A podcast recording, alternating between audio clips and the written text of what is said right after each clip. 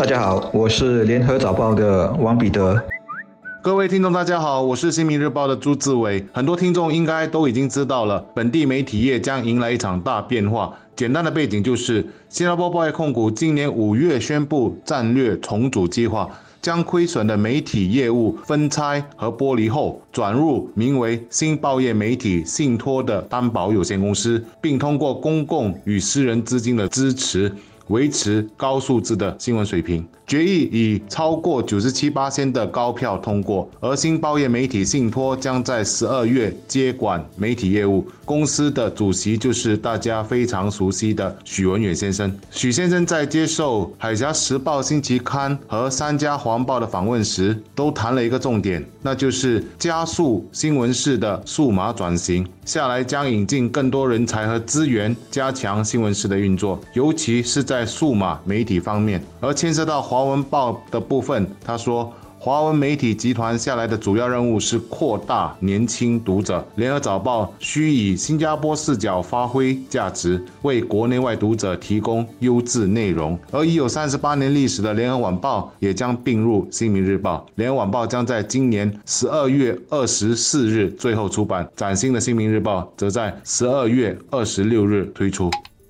许文远先生也谈到文化传承。没错，华文媒体和华文教育以及华人社团，一般被认为是本地华族文化的三大支柱。任何一根弱化了或者不在了，都可能导致大厦的坍塌。最近我跟一位特选学校毕业的年轻朋友说：“你的华文在你同辈中算是好的，跟你的英文没差太远。”但我估计像你这样的年轻人在新加坡也许只有五千个，只占人口的零点一八千。然后其他人啊，以后多数只有八上门军的水平，只能问你吃饱了没有啊，打针了没有啊？那华族文化要怎么延续和发扬呢？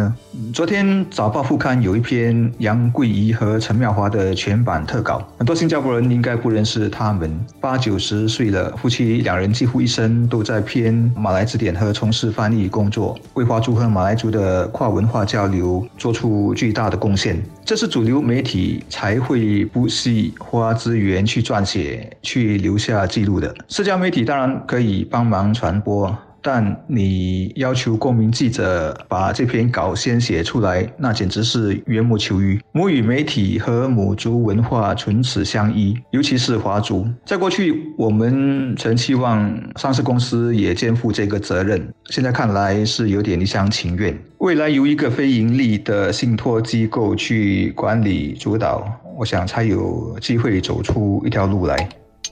如果我们任由他国媒体用其标准来看待新加坡所发生的事件，而本地媒体却又无法很好的发声，那么我国将会变成怎么样？我们的人民又会变成什么？如果听众还有印象的话，应该记得一九九三年发生在我国的麦克菲尔事件。当年十八岁的他来到我国，故意对车子涂鸦、砸玻璃，还涉嫌偷窃。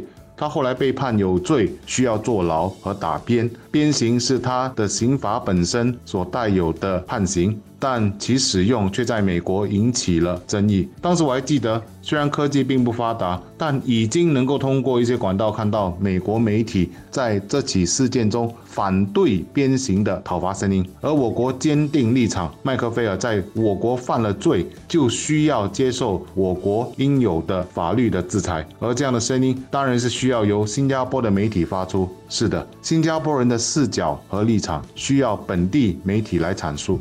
绝对不能假手于人，而事实上，政府决心不让外来势力通过资金或其他方式影响本地报章，干预我国的政治，这是不变的大道理。本月将提出的防止外来干预法案，并不是新的思路，而是沿着近五十年前通过的报章与印刷管法的思路，只是时代变了，我们要跟进，因为互联网为外来干预开通了无限的可能性，这个破坏力可以是巨大的，因此我们有必要立法应对外国势力试图影响我国的内政和社会观点的行为。